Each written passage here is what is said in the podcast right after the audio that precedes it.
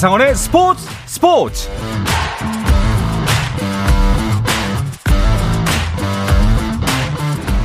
스포츠가 있는 저녁 어떠신가요? 아나운서 한상헌입니다. 오늘 하루 이슈들을 살펴보는 스포츠 타임라인으로 출발합니다.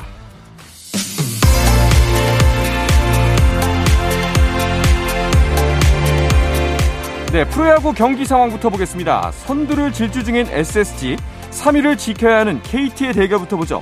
박종훈 대 소영준의 대결로 시작된 이 경기, 박종훈이 삼과 삼분의 일 이닝 동안 다섯 개의 자책점을 기록하면서 마운드에서 내려왔고요.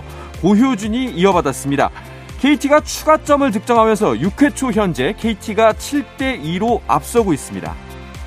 한편 케이티의 반게임 차로 뒤진 사 위 키움과 가을 야구의 희망을 이어가고 있는 엔씨의 대결, 엔씨의 새 외국인 투수 더모디의 데뷔전이어서 더욱 관심을 모으고 있는데요.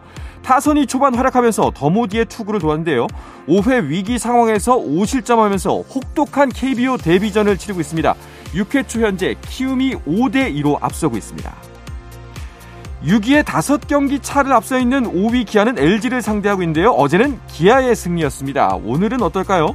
오늘은 엘지가 잘 치고 잘 던지고 있습니다. 켈리가 거의 완벽하게 기아의 타선을 막아내고 있고요. 타선의 고른 활약 속에 엘지가 리드를 지키고 있습니다. 팔 회 초 현재 삼 대 일로 엘지가 앞서고 있습니다. 육 위 롯데는 삼성과의 이 연전을 어떻게 마무리할까요? 삼성이 기습번트로 선취점을 가져왔고 렉스가 동점타를 만들어냈는데요. 경기를 뒤집은 건 롯데의 이대호였습니다. 이대호가 말루 홈런 통산 삼천육백 루타를 쳐내면서 경기를 크게 역전시켰습니다. 강민호가 솔로 홈런으로 한 점 추격했지만 롯데가 추가점을 내면서 칠 회 초 현재 팔 대 이로 크게 앞서고 있습니다. 마지막으로 두산 대 한화의 경기도 보겠습니다. 한화의 페냐와 두산의 스탁의 대결, 페냐가 잘 던지고 있지만 스탁이 더 잘 던졌습니다. 김인태가 일 회에 있던 안재석을 불러들이면서 선취점을 가져왔고요. 한화가 다시 일 점 따라 붙으면서 일 대 일 동점입니다.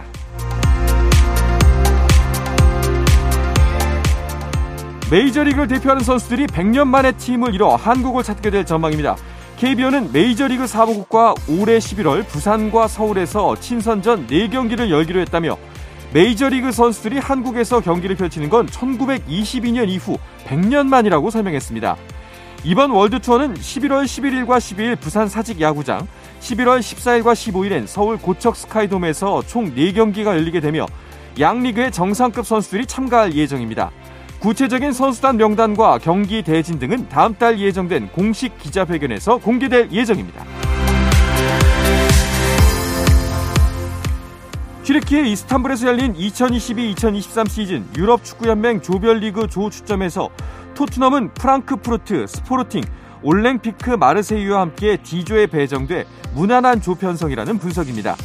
김민재의 소속팀 나폴리는 리버풀, 레인저스, 아약스와 함께 A조에 속해 손흥민 대 김민재의 챔피언스리그 조별리그 만남은 성사되지 못했습니다. 한편 바이에른 뮌헨, 에프씨 바르셀로나, 인터밀란이 C조에 함께 묶여서 죽음의 조로 평가받고 있습니다. 피지에이 투어 시즌 마지막 대회인 투어 챔피언십 첫날 임성재가 칠 언더파로 공동 육 위에 올랐습니다. 처음으로 투어 챔피언십 무대를 밟은 이경우는 이 언더파로 공동 이십이 위에 오른 가운데 페덱스컵 랭킹 일 위로 열타의 보너스 타스를 안고 출발한 셰플러가 십오 언더파로 선두를 질주했습니다. 이천이십이 세계 개인선수권대회 여자복식 팔 강전에서 김소영, 공이용조가 일본의 마쓰야마 나미, 시다 치하루조를 이 대 영으로 이기고 이 년 연속 세계 개인선수권대회 사 강에 올랐습니다.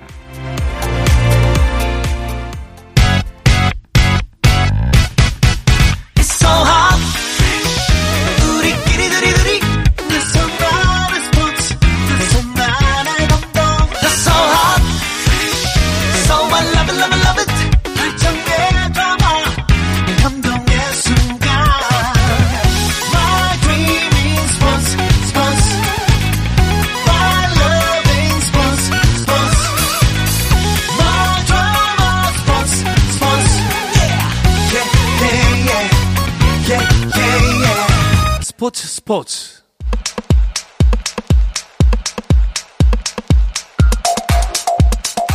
금요일 저녁에 축구 이야기, 축구장 가는 길 시작합니다. 축구 칼럼니스트 배진경 기자, 서우정 축구 전문 기자와 함께합니다. 어서 오십시오. 안녕하세요. 안녕하세요. 반갑습니다. 자, 먼저 축구대표팀 벤투의 구월 평가전이 결정이 됐죠. 이 소식부터 전해주시죠. 네, 카타르 월드컵에 나서는 벤투가 이제 구월 모의고사 상대를 이제 확정을 했는데요. 이십삼일 북중미의 코스타리카와 고양 종합운동장에서 경기를 갖고요. 이십칠일에는 아프리카 전통의 강호 카메룬과 서울 월드컵 경기장에서 차례로 평가전을 갖습니다. 음. 그 본선 진출국들은 시월 이십일에 피파에 최종 엔트리를 제출을 해야 되는데요. 그 최종 엔트리 확정 전에 선수 선발과 조합을 이제 좀 점검해 볼 수 있는 실험의 장으로는 거의 사실상 마지막 음. 이 무대가 될 것 같습니다. 네. 일단 남미 한 팀, 어, 아프리카 한 팀에서 원했던 상대들과 매칭이 된 거죠? 네, 뭐 그렇다고 봐야 되겠습니다. 이제 예. 두 팀 다 월드컵 본선에 진출한 경쟁력이 있는 국가고요. 코스타리카 같은 경우에는 북중미 예선에서 사위로 진출을 해서 뉴질랜드와의 플레이오프 끝에 본선 진출권을 따냈습니다. 이번 월드컵에서는 독일, 스페인, 일본과 같은 조에 있는데요. 사실 코스타리카와 한국의 평가전을 환영하는 곳이 따로 있습니다. 음. 바로 일본입니다. 음. 네, 일본이 코스타리카와 지금 본선에서 같이 경쟁을 해야 되는 한 조에 있는 팀이기 때문에 이번에 한국에서 열리는 코스타리카전에 아마 전력 분석을 그렇죠. 할 수 있는 인원들을 음. 상당히 많이 보낼 거다 이런 예상이 되고 있고, 카메룬은 뭐 많이들 아시 겠지만 아프리카 전통의 강호라고 할 수 있겠습니다. 우리에게는 구십년 이탈리아 월드컵 때 후일 K리그로 와서 어, 또 K리그 새로운 족적을 남기는 니폼니시 감독의 지도 아래 팔강에 진출해서 화제가 됐던 팀이고요. 이번 월드컵에서는 브라질, 세르비아, 스위스와 함께 같은 조에 있습니다. 그렇군요. 정말 어리석은 질문일 수도 있는데 이렇게 만약에 일본 분석관들이 와서 분석할 때 방해하거나 그러면 안 되죠? 어, 그렇게 되면 나중에 저희가 뭐 비슷한 상황이 됐을 네. 때 일본 축구협회 협조를 하지 않을 수가 있는데 어, 뭐 요령껏 알겠습니다. 카메룬 같은 경우에는 우리와 함께 평가전을 치른 적이 있나요? 네, 네 차례 A매치를 네. 치러서 이제 상대 전적에서는 이승 이무로 한국이 우위에 있는데 이 네 경기가 모두 한국에서 치러졌고요. 음. 다만 이제 가장 최근 대결이라고 할 수 있는 경기가 자그마치 이십일년 전이어서 사실상 좀 새로운 느낌이긴 합니다. 그때는 이제 이천이년 월드컵을 앞두고 우리나라가 다양한 대륙의 팀들을 초청해서 이제 경기를 많이 치렀었는데 이천일년 수원에서 카메룬과 친선 경기를 가졌고요. 당시에는 영대 영 어, 무승부였습니다. 지금 현재 카메룬은 피파 랭킹 삼십팔위로 카타르 월드컵에서 우리가 상대할 그 가나보다는 가나가 이제 피파 랭킹 육십이거든요. 네. 그보다는 이제 조금 더 높은 경쟁력을 가지고 있다고도 볼 수 있겠지만 어쨌든 그 어, 카메룬이 어.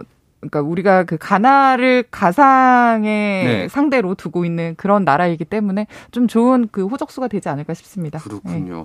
그 만약에 두 팀 뭐 피파 랭킹 뭐 랭킹도 사실은 숫자에 불과합니다만 좀 비슷한 점이 많이 있나요?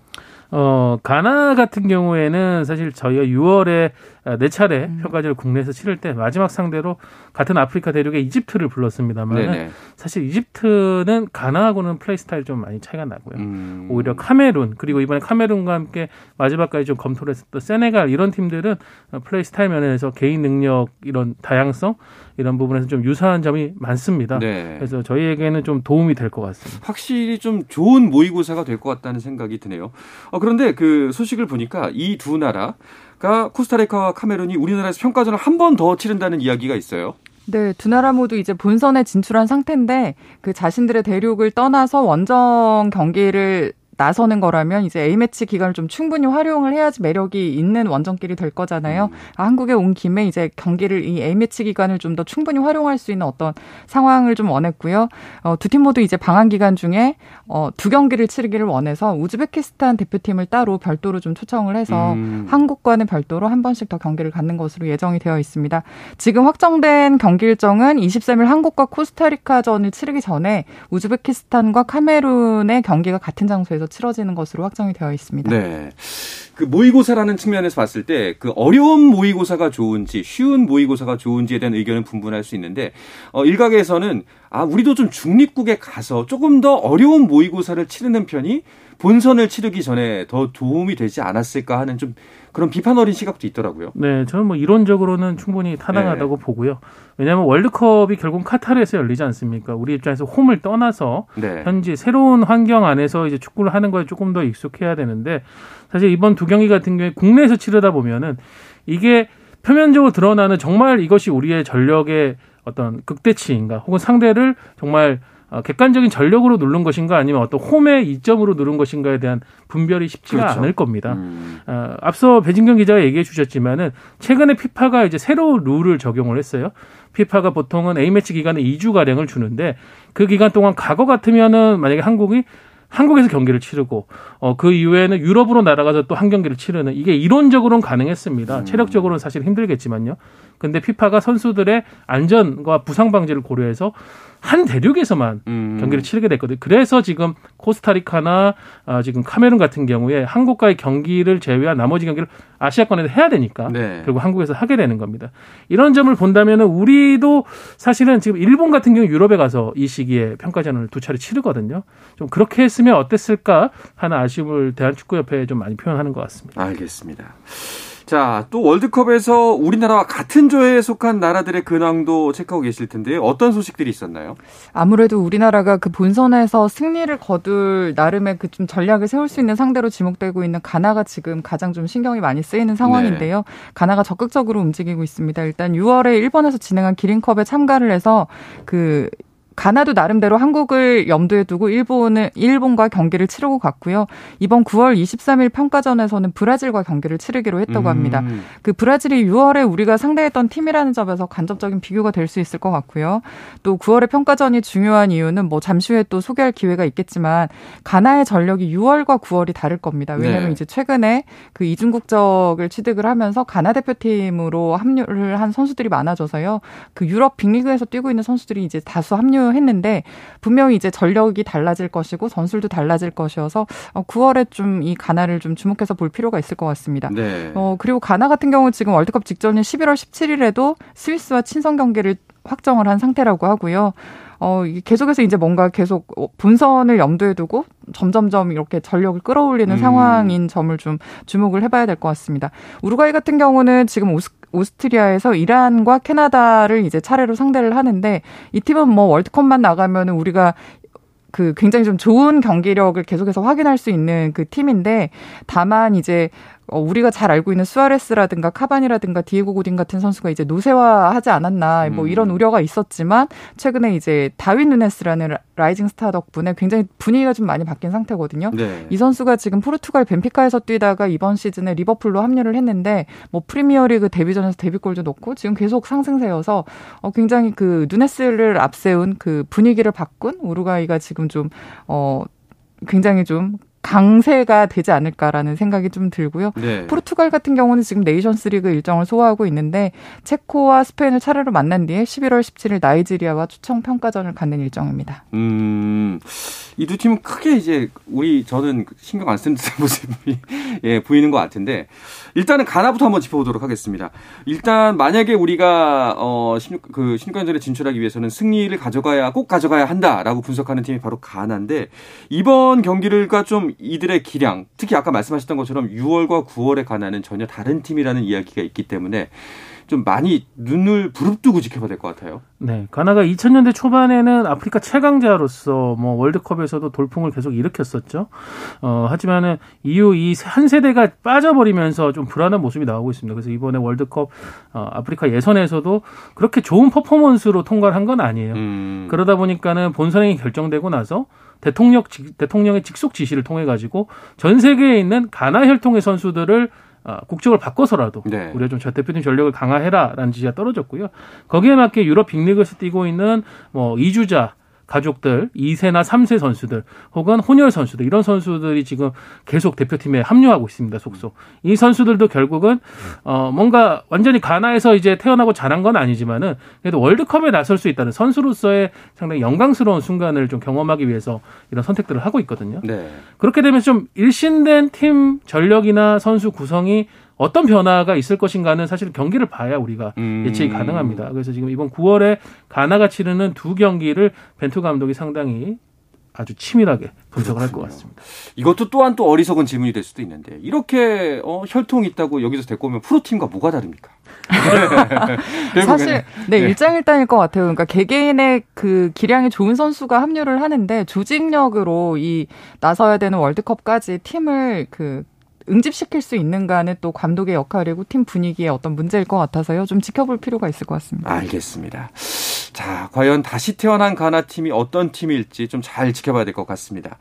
자, 구월 A매치 일정 발표들이 이어지고 있고요. 한편에서는 그 월드컵 트로피 투어가 이뤄지고 있더라고요. 네, 십일월에 열리는 이제 카타르 월드컵을 앞두고 세계 순회에 나섰습니다. 그래서 이천이 피파 월드컵 트로피 투어라고 하는데요.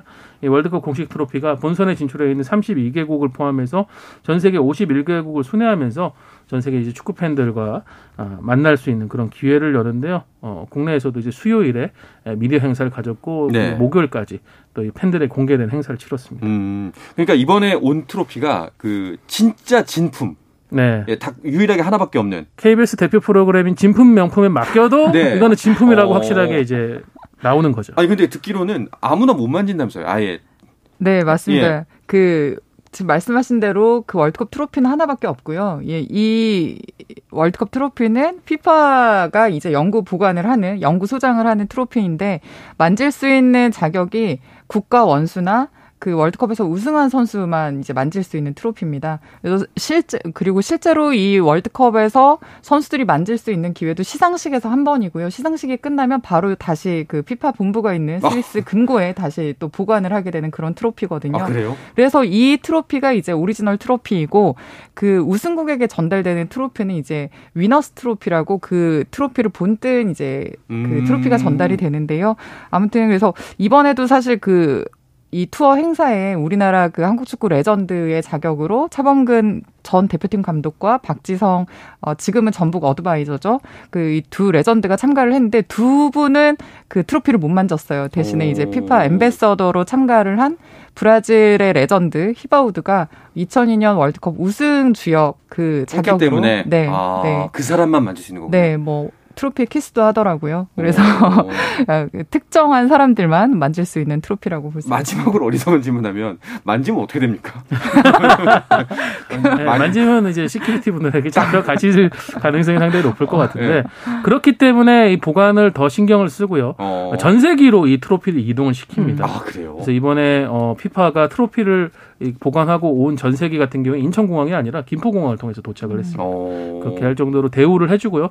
그만큼 우승의 가치라는 것을 피파가 이렇게 좀 특별하게 포장을 더 해주는 것이 아닌가 아. 싶습니다. 아 근데 사실 이렇게까지 극도로 예민하게 혹은 극도로 귀중하게 보관하는 거는 도난당한 사례가 있어서라고 하던데요. 네 맞습니다. 그 이전에 이제 월드컵 이전에 칠십 년도 월드컵까지 쓰던 줄리메컵이라고 있는데요. 네. 그 피파의 회장이기도 했고 이제 이 월드컵을 창시한 분이에요. 그 분의 이름을 따서 이제 줄리메컵이라고 있었는데 그 줄리메컵도 삼 점 팔 킬로그램짜리 순금이었거든요. 그래서인지는 모르겠지만 전시를 하다가 도난을 당한 적이 있어요. 아. 그 천구백육십육 잉글랜드 월드컵 어, 개막 직전 그리고 또 어, 천구백팔십삼 년 브라질이 영구 소장한 이후로 이제 천구백팔십삼 년 브라질에서 전시를 했던 그 줄리메컵이 또 한 번 어, 도난을 당한 적이 있어요.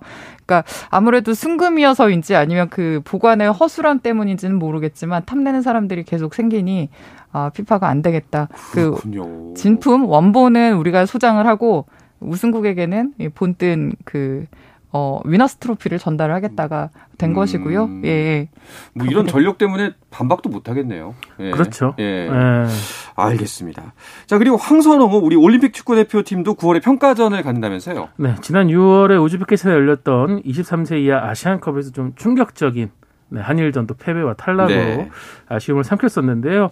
어, 그 아쉬움을 뒤로하고 일단 지금 아시안게임, 항저우 아시안게임이 연기가 됐기 때문에 지금 일단은 파리 올림픽 대표팀으로 출발을 하게 됩니다. 그리고 출발의 시작점을 이번 구월에 이십육 일 화성종합경기장 경기타운에서 이제 우즈베키스탄 대표팀과의 경기로 시작을 하게 되거든요. 여기에 뭐 정상빈이라든가 강성진, 양현준 이런 선수들 그리고 지금 최근에 좋은 활약 펼치고 있는 스페인에서 뛰고 있는 이강인 선수 음. 이런 선수들을 좀 불러서 황선홍호의 새 틀짜기가 시작될 것으로 보입니다. 알겠습니다. 자, 이어서 K리그 소식도 짚어볼까 합니다. 어제는 아시아축구연맹 챔피언스리그 준결승전도 있었는데요. 이야기는 잠시 쉬었다 와서 자세하게 나누도록 하겠습니다. 한상헌의 스포츠 스포츠와 함께하고 계신 지금 시간은 여덟 시 사십구 분입니다.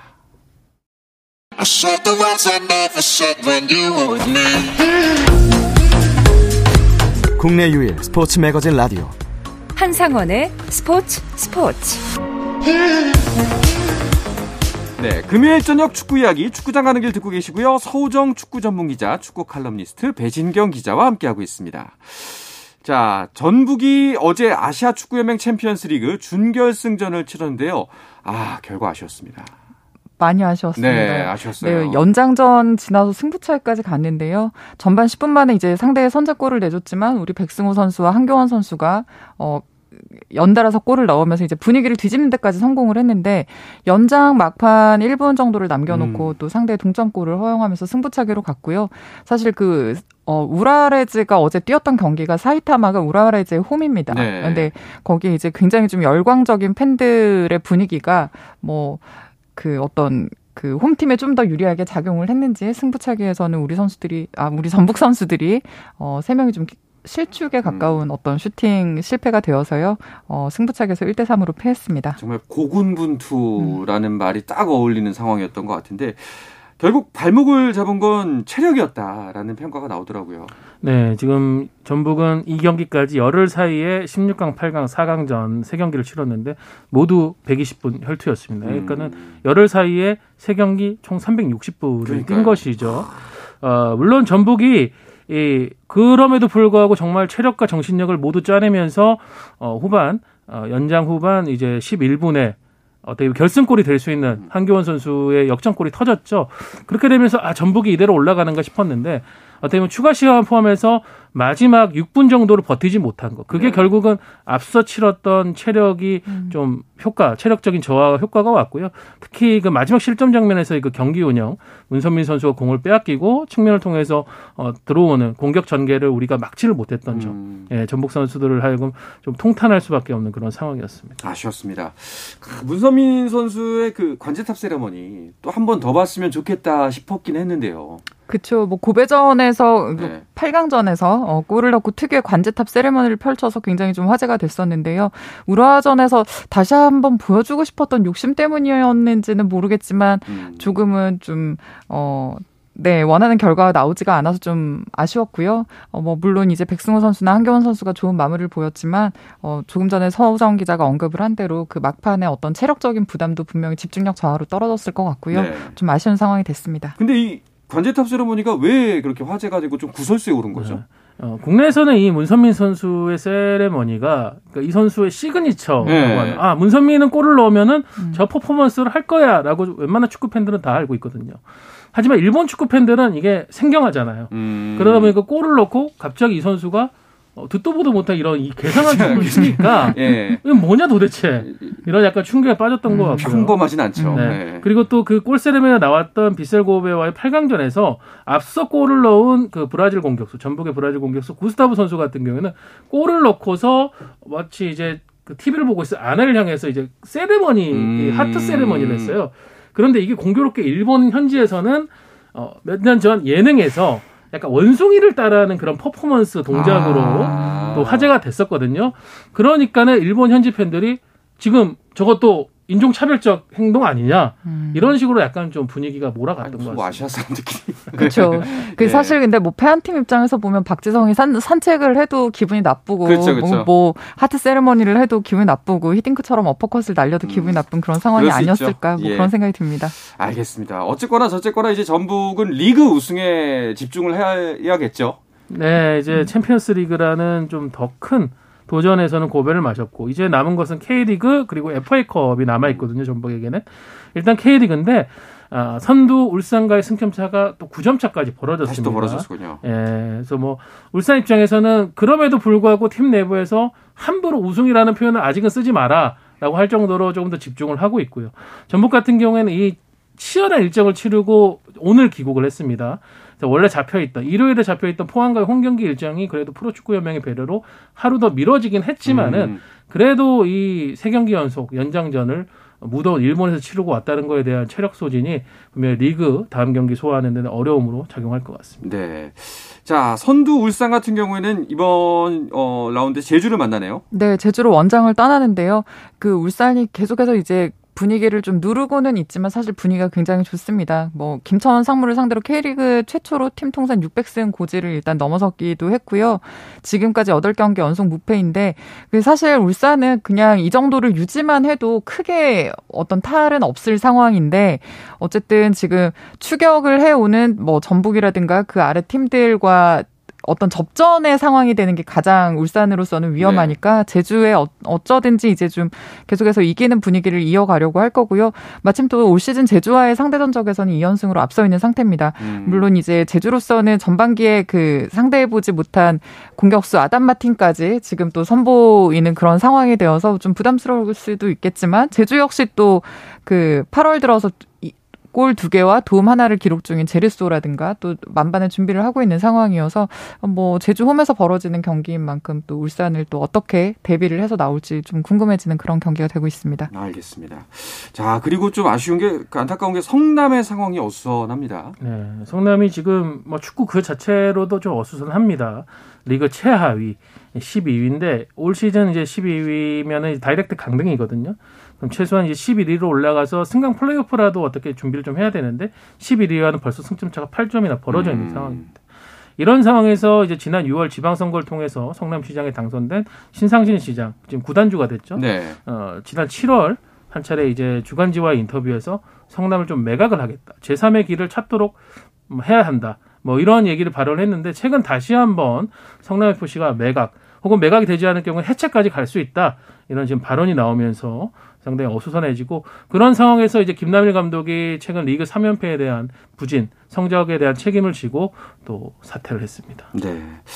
참 이거 특히 팬 여러분들께서는 정말 안타깝고 너무 슬퍼할 수 있는 일이 아닐까 싶습니다.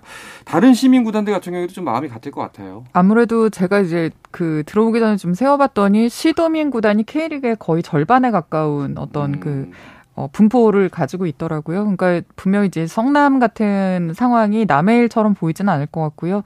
태생적으로 사실 시도민 구단은 지방자치단체의 예산을 의존할 수밖에 없는 상황인데 그 시장이 바뀌거나 지자체장의 의지에 따라서 이렇게 흥할 수도 있고 망할 수도 있고 이런 상황이어서 굉장히 지금 시즌 중에 존폐 문제를 좀 고민을 해야 되는 상황이 되어서 뭐 지금 다른 다른 시도민 구단들도 좀 걱정이 많을 것 같습니다. 네, 결국 좀 여러 가지 어려움들을 타개할 수 있는 방안 중에 한 가지가 팬 여러분들이 더욱 더 좀 축구장을 많이 찾아주는 것이 아닐까 싶습니다. 이번 주말에도 경기들이 예정이 되어 있으니까요, 많이들 찾아주시기 바랍니다. 자, 이야기를 끝으로 금요일 저녁에 축구 이야기 축구장 가는 길은 마치도록 하겠습니다. 축구 칼럼니스트 배진경 기자, 서우정 축구 전문 기자와 함께했습니다. 두 분 고맙습니다. 감사합니다. 감사합니다. 네, 주말 스포츠 스포츠는 아홉 시 이십 분부터 함께하실 수 있습니다. 저는 월요일 저녁 여덟 시 삼십 분에 다시 돌아오겠습니다. 한상원의 스포츠 스포츠.